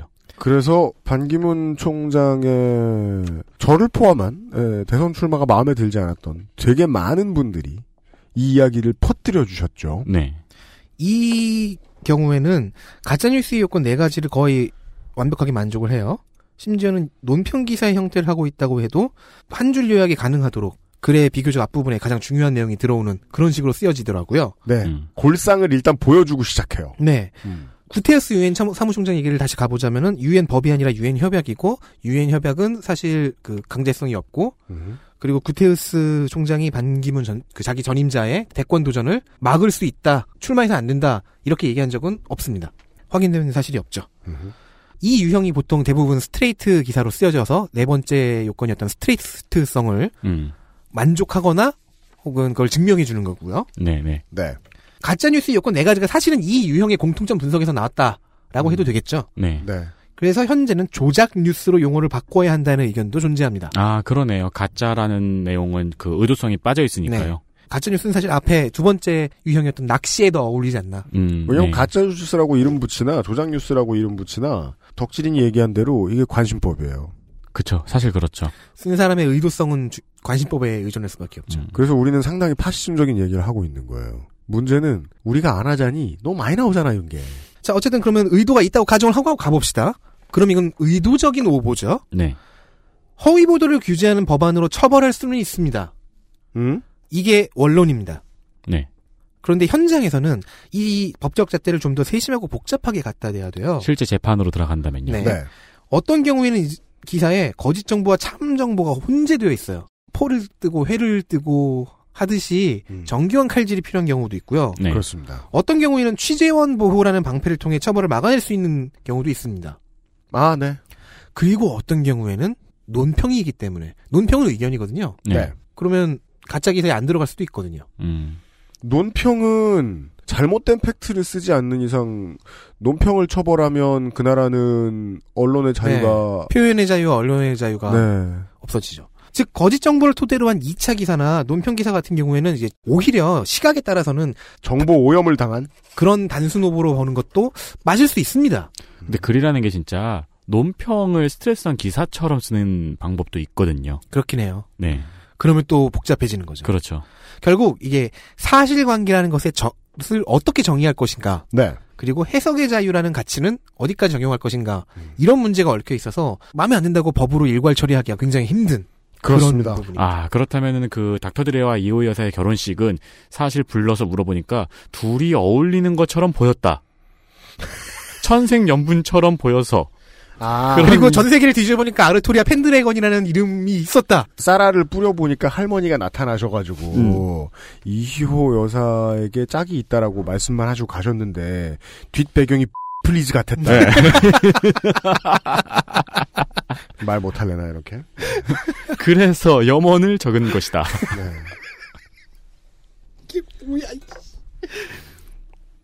사실 이런 이제 가짜 뉴스, 네. 조작 뉴스가 최근 들어 생긴 현상은 아니죠. 음. 네, 거짓 정보 유포는 당연하지만 과거에도 많았어요. 루머를 살포하는 것은 정치 책략 혹은 군사 전략으로도 여러 이야, 이야기에서 등장하고 네. 음. 그렇지 않습니까? 얼핏 기억나는 영화가 웩더독이라는 영화가 있어요. 네. 웩더독. 블랙 코미디였는데 네. 되게 재밌게 봤습니다. 미국 대통령이 아동 성추행을 한 거예요. 네. 예, 걸스카우트가 백악관에 왔는데 그런 얘기죠. 더듬더듬. 음. 그래서 한 선거 전문 로비스트가 음. 가상의 전쟁과 가상의 포로를 만들어내는 이야기입니다. 그렇습니다. 상대 국가는 그 당시 가장 북한과, 만만한? 북한과 더불어 음. 그 폐쇄성이 쌍두마차를 달리고 있었던 알바니아로 정해지고 그렇습니다. 그 영화를 보면 음. 대통령이 윤창중이야. 아, 네, 맞아요, 맞아요. 근데 윤창중이 미국 대통령인 거야. 이게 다 이제 그 허구입니다. 그래버린 거야. 네. 미국 대통령이 그런 짓을 해버리니까 나라 하나를 희생시켜서라도 음. 이걸 덮어야 되는 음. 그래서 거지. 전쟁 장면 찍으려고 극비에 온갖 첨단 기술 때려박아서 진짜 전쟁 장면 찍어서 그걸 그게 실제 전, 전투인 것처럼 내보내고 음. 네. 최근에 이런 가짜 뉴스의 영향력이 커지고 그 논의가 활발해진 이유는 사실 미국 대선 때문이죠. 네. 네. 그리고 정보화 혁명 때문이죠. 정보화 시대라는 선언이 나온 지 30년이 지났죠. 그 이후 뭐 혁명이라고 일컬어질 건 많았죠. 모바일 혁명도 있었고. 그렇죠. 인터넷과 SNS의 확산 이후 모바일 혁명까지 겪은 치러진 세계적인 선거 이벤트를 통해서 영향력과 심각성이 드러난 건데요. 오바마의 당선 두 번 당시는 아직은 이런 문제가 지엽적인 문제였는데 네. 이제는 메인 이슈가 될 만큼 충분히 컸다라고 음. 볼 수 있는 겁니다. 서울대 언론정보학과의 이준웅 교수는 그 경향신문에 네. 이런 말을 해줍니다. 온라인이라는 플랫폼이 새로운 것일 뿐 가짜뉴스는 이미 과거부터 만연했다. 자기가 원하는 정보만을 보고자 하는 것은 인간의 본능이며 이 본능이 상업적 정치적 목적과 부합할 때 가짜뉴스가 판을 치게 된다. 좋은 말씀이십니다. 네. 즉 SNS의 발달로 퍼가기 형식의 유통이 쉬워졌다는 게 중요한 겁니다. 저도 페이스북을 하면서 자기가 원하는 정보만 보고자 하는 욕망이 커요. 엄청 커지면서 타임라인에 있던 기사들을 눈으로 슬쩍 훑고 이게 내가 원하는 정보인지 아닌지를 0.2초 만에 파악하는 능력이 굉장히 세졌어요. 내가 원하는 정보구나 싶으면 보고 원하는 정보가 아니구나 싶으면 안 보고 그렇죠. 혹은 공유를 한 다음에 살펴보는 경우도 있어요. 근데 그게 본능이잖아요. 저는 그죠. 되게 그게 괴롭고 힘든데. 어떤 게요? 그 누가 퍼와서 막 그 퍼온 다음에 그 기사에 대한 촌평을 짧게 쓰잖아요. 네. 되게 보기 시- 싫어하는구나. 저 사람은 이 사람은 왜 이걸 퍼왔을까? 이 사람은 왜 이렇게 평가했을까? 이 사람은 이렇게 퍼놓고서 뭐가 즐거울까? 뭐가 기분 나쁠까? 음. 어떤 것에 집착하고 있으며 어떤 것을 보지 못하고 있을까? 그 퍼온 사람의 심리를 되게 오랫동안 생각해요. 음. 아 뭐 되게 피곤해요. 그쵸, 그쵸. 그렇지. 그럴 때 이제 그 사람의 캐릭터를 마음속에 설정하고 놀면 되게 재밌어요. 근데 그렇다고 해서 내가 그렇다고 해서 내가 그 사람 이제 그 저거 하죠. 팔로우만 끊고 친구 네. 관계를 유지하죠. 네. 그럼 나중에 그 사람 불평한다. 업, 그 그냥 차단하면 몰라요. 업데이트는 돼 있는데 저 나한테는 안 보이는 사람이 있다. 참 기분 나쁘다. 이렇게 아, 쓰면. 아, 아. 진상 중에 진상이죠. 맞아요, 맞아요. 끊어 그냥. 아니 근데 확실히 모든 일은 어느 정도 수준 이상까지 해야 되는 게 좋은 게 음. 저도 이제 그 사람들 끊임없이 뭐 차단 누르고 팔로우를 끊고 막 그런 식으로 하다가 네. 너무 너무 가지고 끊기 아까운 사람들이 있어요 가끔. 내가 그래서 그 아까운 들만 모아놨다가 내 타임라인이 지옥이 된 거야. 그 지옥을 보고 싶지 않아서 회복을 안 들어가 요새 나는 네. 음. 그런 심리 그 지옥을 보고 싶지 않아서 내가 보고 싶은 정보로만 음. 모아놓는 음. 그 심리를 가짜뉴스는 파고든다는 거죠 필터 버블이라고 하는 기술이 있죠 개인 필터 버블 예 개인 맞춤형 검색 알고리즘입니다 현재 뭐 널리 쓰이고 있는 기술입니다 네. 구글 검색이나 페이스북 추천이 이 기술을 이용하죠 사용자의 성향 평소에 고르고 뭐 좋아요를 누른다든가 네. 검색을 한다든가 하는 것들에 맞춰 검색 결과와 수- 추천 게시물을 보여주잖아요 요즘은 검색 거의- 결과를 보여주겠죠. 네. 요즘엔 거의 이거 보러 들어가요. 네. 추천 게시물과 추천 광고. 아 그래요. 네. 자, 그러면 이 결과는 어떻게 나옵니까? 내가 보고 내가 찬성하기 쉬운 컨텐츠가 눈앞에 나옵니다. 확증 편향이 작용하기 딱 좋은 조건이 됩니다. 그렇습니다. 역시 대통령은 누구누구지. 음. 다른 SNS에서도 이 현상이 똑같이 나타납니다. 사실은 트위터가 그나마 이 속도차가 적은 편입니다. 그래요? 확증 편향, 오보 정정 기사는 존재합니다. 오보가 나와요. 오보를 정정해요. 네. 그러면 이 정정 기사의 파, 파급 속도가 오보 기사의 파급 속도를 따라잡는 시간은 굉장히 오래 걸려요. 그렇죠. 영영 따라잡지 못할 수도 있어요. 네. 아직 정준영 씨 기사의 경우에는 따라잡지 못하고 있죠. 완벽하게는. SNS에서도 잘못된 그 정보가 퍼졌을 때 이 현상이 똑같이 나타나는데 트위터가 그나마 이 속도가 차가 작은 편이었어요. 음. 옛날에. 아하. 지금은 아니에요. 거짓 정보는 이걸 반박하는 참 정보보다 더 빠르고 더 광범위하게 퍼집니다. 왜일까요? 내 취향에 맞는 가짜 기사는 추천을 해주는 페이스북이 정정 기사는 추천을 안 해주니까요. 그리고 트위터에서 자기가 생각하기에 이거는 굉장히 문제가 되는 이슈다라고 생각했던 거를 리트윗한 사람들이 음. 그거에 대한 정정 기사는 리트윗을 안 하니까요. 바로 그겁니다. 리트윗은 자기 명예를 걸고 한다고 생각하잖아요. 음. 아직 정준영 씨 예능 복귀 기사에는 성범죄자 물러가라 댓글이 달리고 있고 네. 구테우스 총장이 반기문 총장의 대선 출마를 직접 비판하고 나섰다는 정보를 믿는 분은 많아요. 네.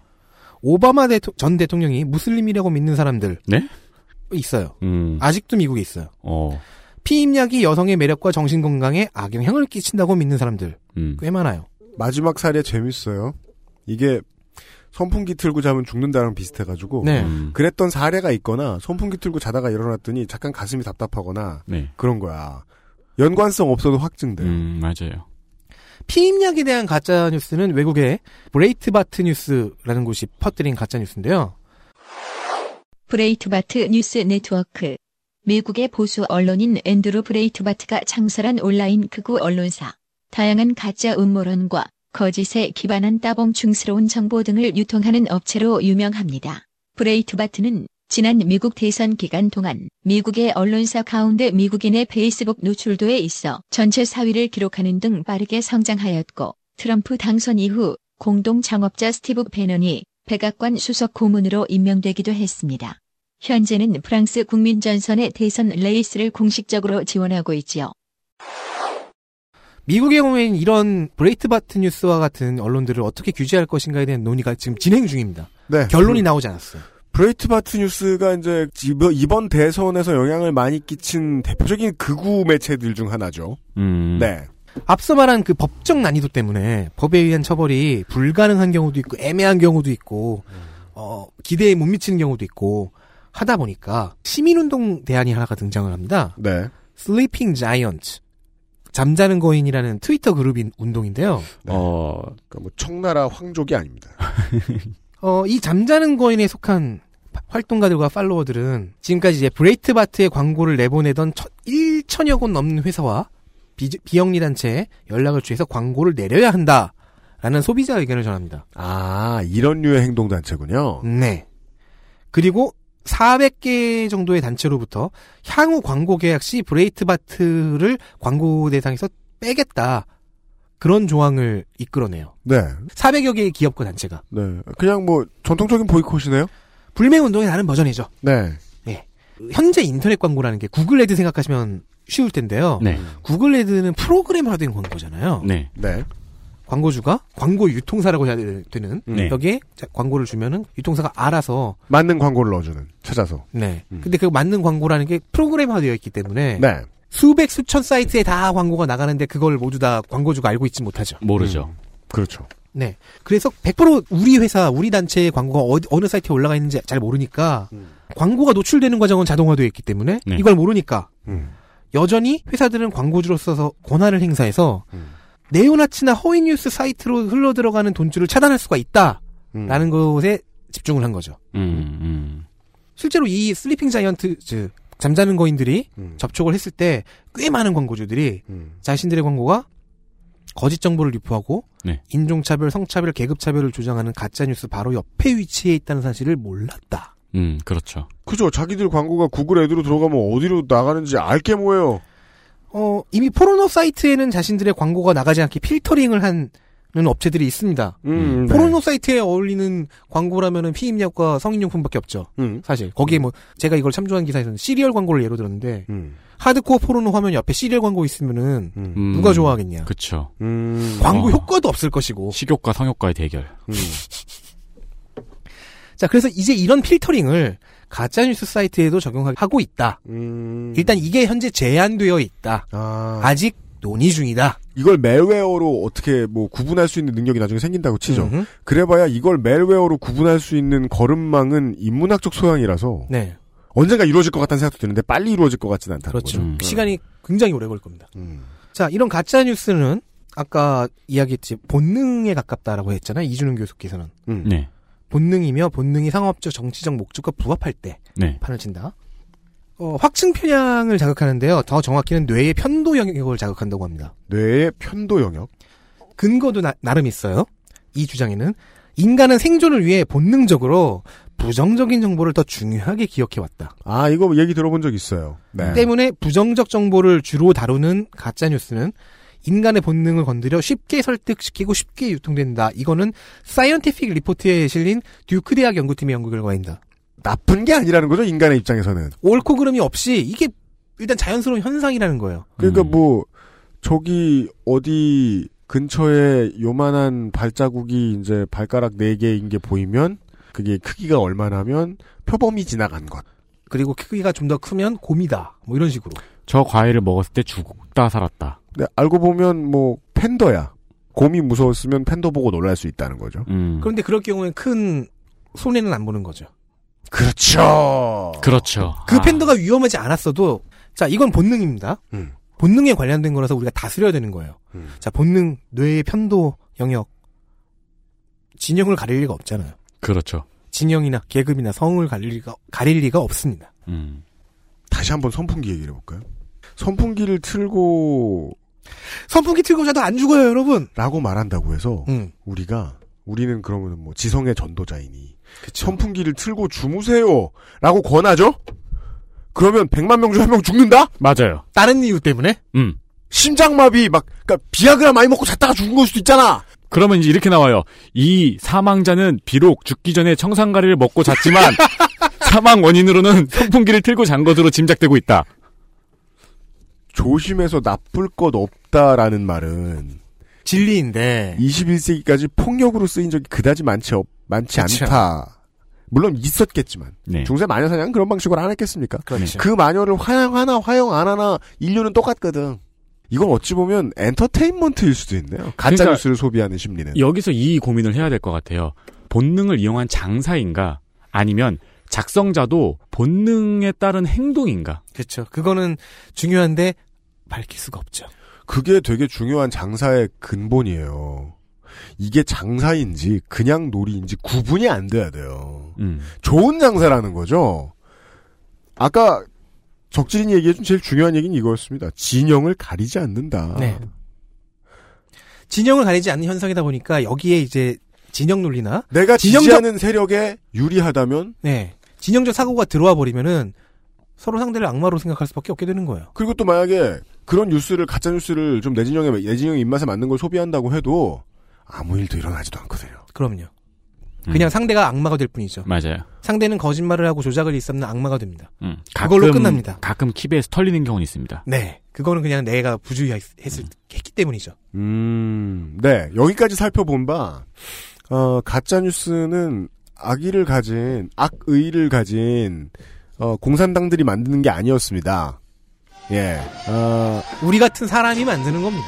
네. 어, 인간에 매우 가까운 형태다. 예, 인간에게 매우 가까운 방식이다. 라는 것 정도를 짚어 주었습니다. 잠시 쉬었다 돌아오겠습니다. XSFM입니다.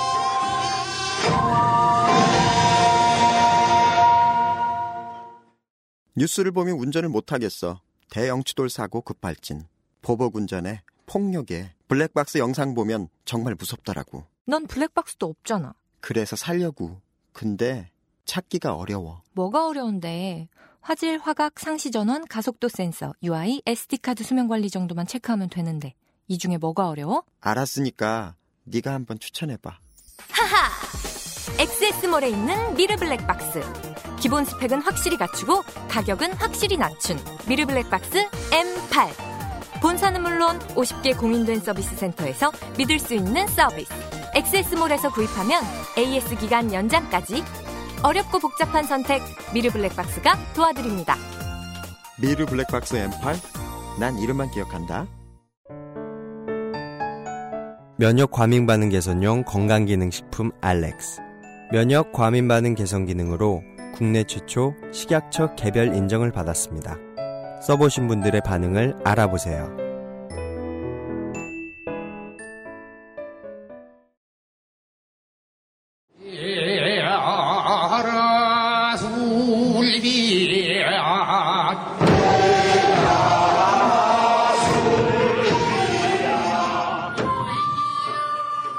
저희들은 지금 이제 그 여러분이 듣고 계신 이 시간에 어, 탄핵 그 결과가 어, 나왔을 거라는 것만 알고 있습니다. 그렇습니다. 저희들이 이 시간에 이제 보고 있는 특히 제가 이 시간에 보고 있는, 어차피 알 수 없으니까 제가 이 시간에 본 가장 재미있는 기사는 이겁니다. 홍준표 경남지사가 아, 이름부터 재밌네요. 홍준표 경남지사가 아, YTN의 프로그램에 나와서 이런 말을 했대요. 지금은 소통과 통합보다는 강하게 국가를 운영할 수 있는 스트롱맨이 필요하다고 말했대요. 어. 그래서 이런 이제 제목이 도는 거예요. 홍준표 다운표 소통과 통합보다 스트롱맨이 필요한 시대 다운표. 물론 저는 제가 이렇게 그, 그, 뉴스 헤드라인만 보고 있으면, 저는 의심할 수도 있어요. 이거 가짜 아니야? 홍준표 지사를 너무 싫어하는 사람이, 음. 욕 먹이려고 한 거 아니야? 음. 근데, 놀랍게도 진짜야. 놀랍게도 진짜고요 그, 덕진이 이렇게 정의 내렸습니다. 했던 말을 들어봤어요. 홍준표 지사가. 일단 그렇게 말했고, 사실관계가 틀림이 없습니다. 음. 이 기사문에 오도도 없어요. 네. 정보의 왜곡이 없습니다. 의도? 의도는 있을 수가 없어요. 있는 걸 그대로 전했거든. 의도는 거기에 있죠. 집중. 집중. 이 사실을 집중해서 기사로 내보냈다는 거예요. 그 정도밖에 없어요. 예. 그렇지만 조작성이 충분치 않으면 의도성은 존재하지 않을 가능성이 높은 것 같습니다. 네. 그리고 존재하지 않는다고 보는 게 편하고요. 그, 그 지나고 나서 보니까 무슨 생각이 드냐면 논할 이- 이유가 없으니까. 스트롱맨이라는 단어 때문에 사람들이 홍준표를 갑자기 안 미워하다 미워할 수 있을까? 그렇지 않아요. 음, 의도를 가지기가 어려워요. 음. 네. 스트롱맨이라는 단어는 나 같은 사람한테나 민감한 거야. 세상에 이런 단어를 써? 그렇지만 아직 홍준표 지사 본인도 이 단어의 뜻을 잘 모르고 있을 수도 있죠. 무슨 저 우리 저 스트롱 그 저 그 무거운 거 드는 대회 그 되게 여러 번 우승하신 분 있는데 MMA도 하시고 아 마리오 푸치아노스키 그 중계- 혹은 뭐 마크 헨리 마크 근데 이런 사람들은 스트롱맨이 아니에요. 스트롱기스트맨인지. 근데 우리 홍준표 지사는 그런 사람들을 생각한 것 같아. 마크 마크 헬리가 대통령이 되어야 된다. 딕테이터 말고 그런 사람들을 생각한 것 그러니까 보통 같아. 스트롱, 스트롱맨이 딕테이터의 예, 다른 편이잖아요. 다른 표현이라는 거를 과연 모르셨을까도 약간 의심은 가는데. 여튼 말하고 그러니까 말하는 사람이 의도가 있었으면 기사 쓴 놈은 잘못이었죠 여기서는. 그렇죠. 우리가 일반적으로 그렇죠. 생각하는 그렇죠. 대로. 고민을 많이 해봐야 되는데 이게 가짜 뉴스인가 아닌가, 조작 뉴스인가 아닌가는 그 중에 중요한 근거를 처음에 알려드렸고요. 네. 예, 신사례들이 등장합니다 이제. 원래 실사례를 여럿을 들어보려고 했어요. 근데 일단 하나씩만 들어보려고 합니다. 어디서 하나씩이냐? 가짜뉴스는 특정 진영에서만 등장하는 게 아니라고 했죠. 네. 어, 한국의 양쪽 진영에서 등장한 대표적인 가짜뉴스를 혹은 가짜뉴스로 강하게 의심되는 기사를 소개하겠습니다. 그 조작이 좀 심할 것이라고 저희들이 추측하고 있는 뉴스 두 개를 소개해드리죠. 한국의 보수와 진보 중에서 네. 인터넷 공간을 먼저 선점한 진영이라고 하면 아무래도 진보긴 한데 그래서 가짜 뉴스로 그 지목되는 비율이 월등히 많기는 해요. 네. 하지만 진보 쪽에서 나온 이야기도 가짜 뉴스 혹은 가짜 뉴스로 의심되는 것이 없는 것은 아닙니다. 네. 반기문 퇴주잔 논란은 완벽한 가짜 뉴스였습니다. 이거는 의심의 여지가 없어요. 1월 17일 DC 주식 갤러리에서 제기된 겁니다. 다시 말하자면 저는 주계를 미워하지 않는다고요. DC는 죽지 않았어요. 네. 네. 14일, 그죠. 1월 14일에, 어, 반기문 전 총장은 고향 충북 음성의 부친 묘소를 찾았습니다. 그리고 술잔을 건네받아 한 모금 마시는 장면이 담겨있는 영상을 주겔 유저 한 사람이 17일에 올린 겁니다. 네. 어. 이 해당 영상을 올린 사람은 영상 밑에 절하고 퇴주잔을 따라주니까 바로 마셔버린다 하면서 어, 반 총장이 전통을 모른다는 내용의 글을 게시한 겁니다. 이 스토리가 즉시 SNS를 통해 퍼져나갑니다. 다른 게시판으로 퍼날라지고요. 반론도 등장합니다. 성묘의식은 지방마다 집안마다, 그러니까 지방과 집안마다 다 다르다. 아니다 그래도 공통된 점은 있다. 야 임마 내 고향이 충청도인데 충청도는 저렇게 안 한다. 이런 사람들 꼭 나오죠. 현직 충청도입니다. 이런 사람들. 네가 충청도인 걸 내가 어떻게 아냐. 증명해라. 음성과 괴사는 다르다. 그런데 게시물에 링크한 영상은 편집된 영상이었습니다. 자, 반기문 저전 총장이 당시 마신 잔은 실제로는 음복잔이었습니다. 결국 이 동영상을 올린 사람은 26일에 허위사실 유포, 후보자 비방 등의 사유로 중앙선거관리위원회로부터 출석 요구를 받아 조사받았습니다. 저는 물론 뭐 이것도 그렇게 적당하단 적당한 조사라고 보진 네. 않습니다만은 당사자는 악이 이렇게 말합니다. 악의적인 편집 과정을 거친 게 아니라 뉴스에 나오는 영상을 그대로 잘라 올렸을 뿐이다. 나도 오해했다. 음. 그렇죠. 이 부분이 중요해요. 뉴스에 나오는 영상은 당연히 그 보도 시간을 맞추기 위해서 편집을 짧게 할, 합니다. 할 수밖에 없죠. 근데 이를 보고 확증 편향이 작, 작용한 겁니다. 고지고대로 해석하는 퍼뜨렸다. 즉 가짜 뉴스 제작의 프로세스를 여기서 엿볼 수가 있는 것이죠. 그 과정의 상당 부분에는 인터넷 커뮤니티가 포함이 되기도 하고 음. 네. 이걸 왜 가짜 뉴스라고 만들까요? 바로 복사해서 뉴스로 또 퍼졌거든요. 그죠. 저는 진보 진영이라는 말을 별로 뭐 보- 진보 진영 보수 진영이라는 말을 사실 별로 안 좋아하기 때문에 이거를 이제 야권 진영에서 나온 가짜 뉴스다라고 얘기를 하겠습니다. 이 당시 반기문 전 총장은 1일 1 논란을 만들고 있었기 때문이 그렇죠. 때문이라서 사람들이 반기문 전 총장의 논란에 대한 기대치가 상당히 많이 올라와 있던 상태였죠. 네. 그래서 이렇게 많은 사람들이 그래서 이제 그 억울하다 이럴 리 없다 혹은 이걸 나쁘게 보면 안 되지라고 말씀하시고 싶은 분들은 이런 방식인 겁니다. 결과적으로 뉴스는 가짜였잖아요. 얘기는 페이크죠. 틀렸죠. 음. 이것이 많이 조작성- 퍼졌죠. 예, 조작성이 있었고 사람들이 안 그래도 미웠는데 더 미워하게 만들었죠. 의도성이 의심되고 이건 매드 박사 한 사람이 되게 나쁜 사람이 가짜 뉴스를 만들 거라고 생각하시면 안 된다는 되게 중요한 증거입니다. 그렇습니다. 되게 여러 사람의 악의가 모여도 이런 일이 생긴다는 거죠. 맞아요. 한 줌씩만 모여도 말이죠. 혹은 이 당사자는 선이었을 수도 있어요. 본인은 반 총장 같은 사람은 대통령 후보로 나와서 안 된다, 대통령이 되어서 안 된다라고 너무 믿어서 선의 때문에 확증 편향에 빠졌을 수도 있죠. 중요한 건 그걸 퍼트린 수많은 사람들이 생각을 안 했다는 거죠. 그렇죠. 혹은 모두가 선의를 가지고 있었거나. 그렇죠. 네. 다른 뉴스는 뭐 있죠? 여권 진영, 뭐 흔히 보수 진영이라고 하는 쪽에서 음, 이 사이트가 결국 취재를 거부하셨기 때문에 저는 마음 편하게 이야기할 수 있습니다. 하지만 마음을 바꾸신다면 언제든지 환영합니다. 아 반박 환영합니다. 네, 저희들은 이제 우리 저 가비가 제가 덕질인이 네. 취재를 지금 5% 다니고 왔어요. 네. 네. 5% 다니고 와서 어, 아, 이- 지금은 못 쓰겠다 싶은 사례들은 쓰지 않기로 한 거예요. 음. 그래서 지금 오늘 사례가 두 개만 등장합니다. 네. 그리고 노컷일베도 만나려고 시도를 열심히 했습니다. 네, 근데 노컷 만나주시지 않았어요. 노컷 일베라는 언론 사이트가 있습니다. 네. 어, 제가 열- 이분들에게 접촉하려는 시도를 열심히 했는지는 잘 모르겠어요. 열심히 한 것 같아요, 나름. 아니야. 자, 2월 11일 이날은 무슨 날이냐? 사상 최대 인파가 모였다는 탄핵 반대 집회가 있던 날입니다. 네. 이날 여기에는 노컷일베 등 여권 성향 언론의 그 종이 신문판이 그 배포가 됐는데요. 이 신문 형식의 유인물 중 노컷일베 일면의 기사가 1월 23일자 논평 기사입니다. 제목은 이렇습니다. 서울시장의 탄식 따옴표. 차라리 관광 명소인 스케이트장이나 개장할 걸 따옴표. 겹따옴표입니다. 네. 즉 실제 발언이란 얘기죠. 그쵸. 인용부호죠. 인용부호가 있으니 박원순 시장이 저런 내용의 말을 했다는 의미 아니면 이제 어뷰징식으로 하면은 어뷰징에서는 따- 뭐 따옴표를 좀 이상하게 쓰잖아요. 강조의 의미로도 쓰잖아요. 네. 그럼 비슷한 말이라도 했다는 의미가 되잖아요. 음.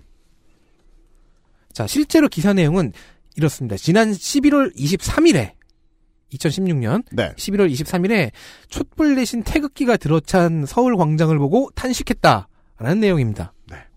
그런데 이 발언이 확인되지 않은 발언입니다. 그리고 현재 노컷일베이 사이트에서 이 기사는 지워져 있습니다. 지워져 있습니다. 이게 여권 성향의 여러 언론들 중에서 네. 네. 이름이 좀 덜 알려진 언론들 중에서 노컷일베 경우엔 이게 바로 대표적인 노컷일베의 가짜 뉴스라고 지금 칭해지는 기사입니다. 음. 확인되지 않은 발언이라서 할 말도 별로 없어요. 음. 부존재 맞아요. 증명이라고 하죠. 그쵸. 아, 우울한 일이죠. 네. 제일 힘든 겁니다. 그 변호사, 그 법 다루는 사람들이, 변호사들이 부존재 증명 정말 하기 힘들어 하잖아요. 음. 네. 논리학에서도 그렇고. 네. 그러니까 너에게 딴살림이 없다는 걸 증명해라. 아, 그거는 은근히 증명하기가, 아, 그것도 파고 들어가면 어렵겠다. 아, 그럼 본인이 없다는 거 증명하기 되게 힘들어요. 너네 집에 마약이 없다는 걸 증명해라. 음. 그러면 내 집을 다 들어 엎어야 되죠. 그러다가 이제 그 잘 뒤지죠. 그러면 시멘트 어디에 마약 성분이라고 볼 수 있는 뭔가가 나온다. 그럴 수도 있어. 아, 햄프시드 같은 게 나와요. 형에게 지금 애인이 없다는 것을 증명해보세요. 나는 결명자인 줄 알고 샀는데. 음. 잠깐만, 잠깐만, 잠깐만, 지금 정신공격 하나 들어왔거든요. 아, 네. 사실 저는 지금 진짜 이- 성갑이 막혀 저 혈압 올라 죽는 거 아니에요? 이 원고에, 증명할 수 있는데 증명할 수 없어서.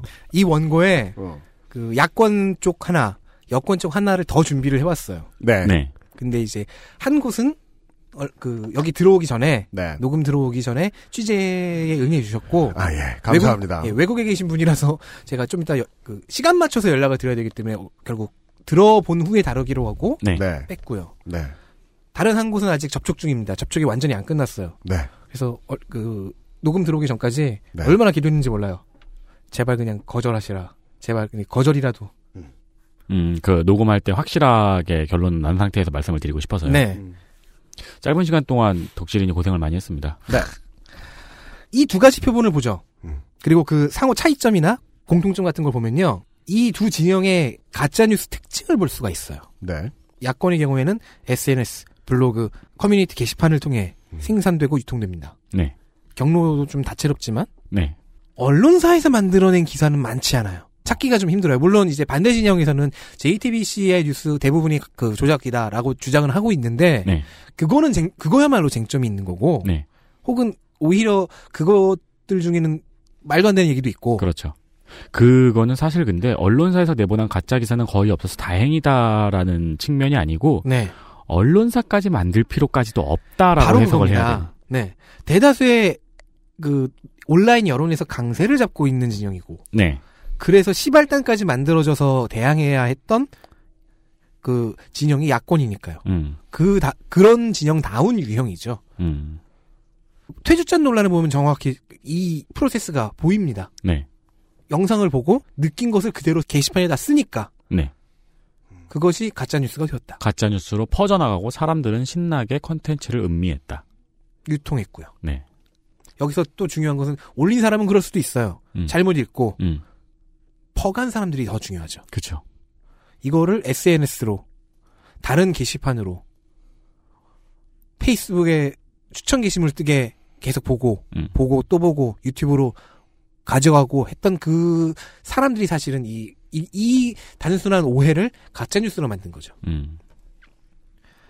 여권의 경우에는 좀 다릅니다. 온라인, 특히 SNS 외에서 강세를 시도하는 걸로 보여요. 이 과정에서 가짜뉴스의 진화 단계도 관찰할 수 있는데요. 처음에는 이제, 우리 좀 몇 달 전까지만 해도 카카오톡 단톡방에도는 유언비어, 그죠. 단톡방 유언비어, 괴담, 이런 것들을 얘기하곤 했었잖아요. 우리는 지금 저쪽 혹은 저분들을 보면서 우리의 과거를 보고 있잖아요. 현재는 이름이 많이 나 있지 않은 언론사를 통해 생산되고 유통된다라고 지적받고 있습니다. 이렇게 표현하겠습니다. 그, 다 가짜뉴스라고 얘기하면은 안 될 것 같아요. 음, 네. 안 되죠. 네. 자, 그러면 언론사가 가짜뉴스 생산한다라는 명제를 놓고 생각해보죠. 이 경우엔 여러모로 유리합니다.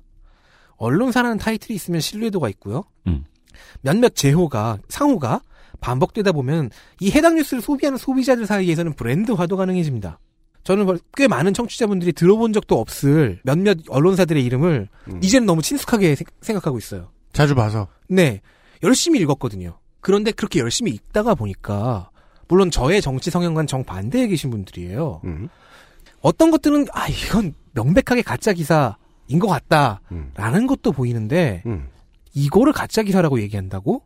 라는 의구심도 드는 게 사실이었습니다. 어떤 것은 논평이고요. 논평은 호도를 하든 오도를 하든 어쨌든 해석이잖아요. 네.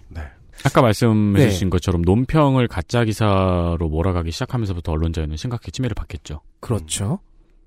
그 맹점이 있고요. 네. 그리고 그, 그 해석에 내가 동의하지 않는다고 해서 음. 이 해석을 없애버려야 드- 하는 것은 아니잖아요. 네. 이게 낯지를 차량하고 있지 않는 한. 그렇죠. 네. 혹은 그런 수준의 심각한 인륜적 범죄를 저지르는 글이 아닌 한. 음.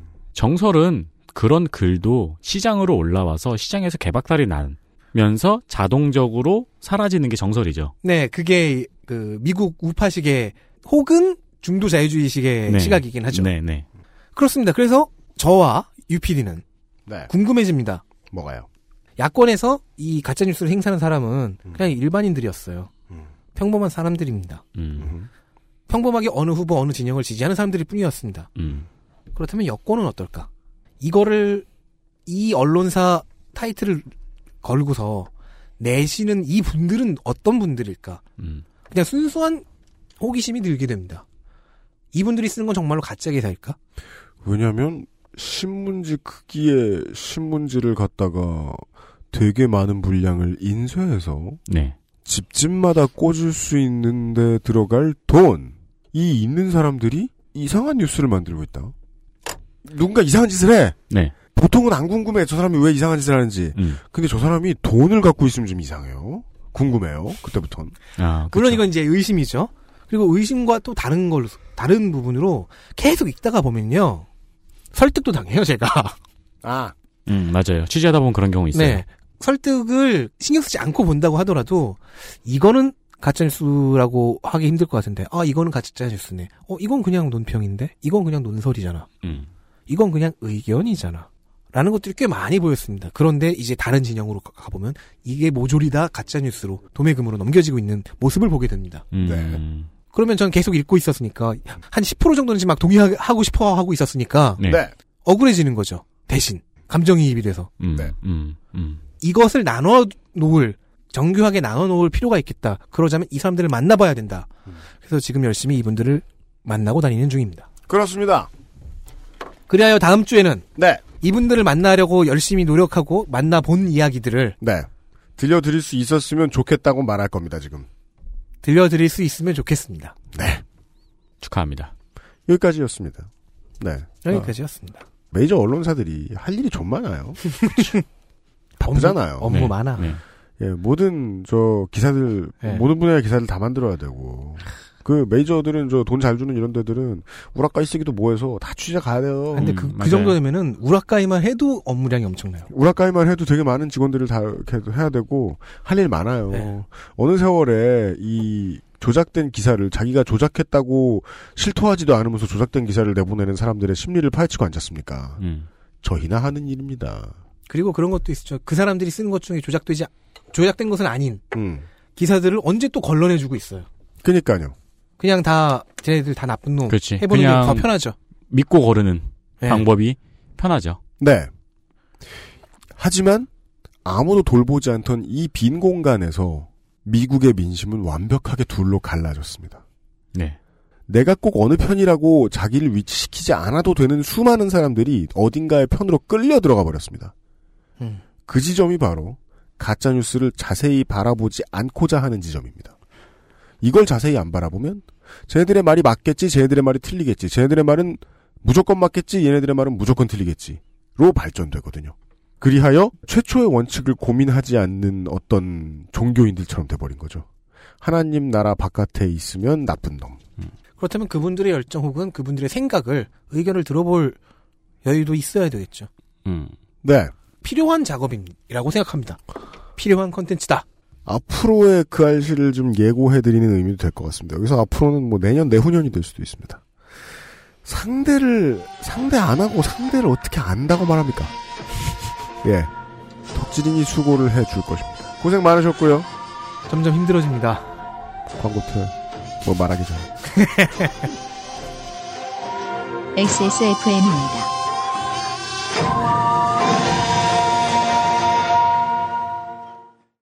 아임닭 큐브잖아요. 국내산 현미가 들어가서 정말 부드럽고 다이어트에 딱이라고요. 질리지도 않고 먹기도 간편해서 요즘 다이어트하는 사람들은 다 이거 먹어요.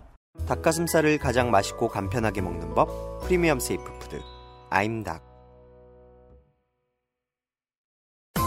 10분으로는 부족합니다. 당신의 실력을 충분히 높일 수 있는 최적의 시간. 25분간의 전화 영어 Perfect 25.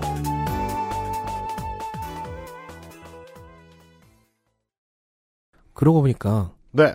저는 중요한 얘기를 다 앞에 썼네요. 오늘 방송 분량에서. 아, 그니까 그 원고를 쓰는 동안 지가 뭔 얘기를 하는지 모르거든요. 원래. 아니, 그게 아니라- 네, 예, 뭐요. 스트레이트성 기사답 기사를 계속 다루다 보니까 네. 그 형식을 어느새 다- 닮아가고 있었어요. 음, 아, 그쵸. 스트레이트하게 이야기를 했다. 네. 두괄식으로 음. 앞쪽에다가 중요한 얘기 요점들을 최대한 몰아놓고 네. 그리고 그 문제가 살짝 애매하고 디테일할수록 앞에 정리를 하고 시작을 하는 게 편하긴 뭐. 하더라고요. 네 그렇죠. 자동적으로 그렇게 된 그렇게 해도 되는 것 같아요. 음, 음. 네. 30분 안에 주무시는 분들에게 친절한 구성을 해드렸습니다, 오늘은. 링클 언더바 트와이스님이 덕질이님 로건 보셨나요? 저는 지금 녹음하고 있는 이 순간은 아직 보지 않았습니다. 네. 하지만 이 방송이 나가고 있을 때는 보고 계실 건가요? 어, 이미 한 두 번 정도 보지 않았을까? 음. 혹은 꿈으로 꾸고 있지 않을까? 아, 네. 누구랑요? 뭔 소리야? 그러니까 누구랑 보시냐고. 어, 혼자 봐야지 이런 건. 애인이 없다는 걸 증명해봐요. 네. 없어 이 새끼야. 솔직히 확증은 가, 그러니까 나를 울릴 거야? 심증은 있지 않습니까? 어? 나를 울릴 거냐고. 네. 사람이 정말 다양한 것을 사고 팔 수 있구나라는 생각이 드는 거예요. 음. 이 사람의 마음속의 꿍꿍이를 팔아요. 뉴스는 생각보다 그 저널리즘은. 네. 그러다 보니까 얘기해준 대로 부존재를 파는 느낌이랄까요? 음, 네, 네. 예.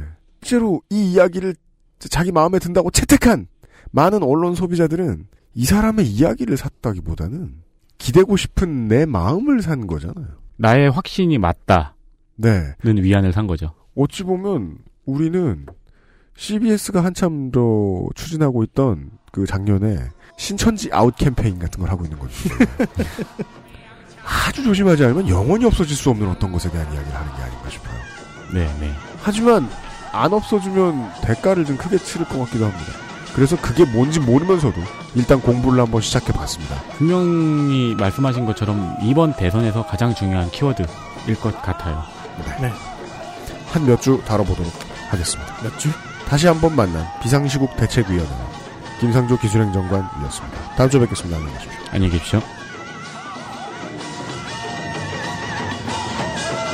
XSFM입니다. I D W K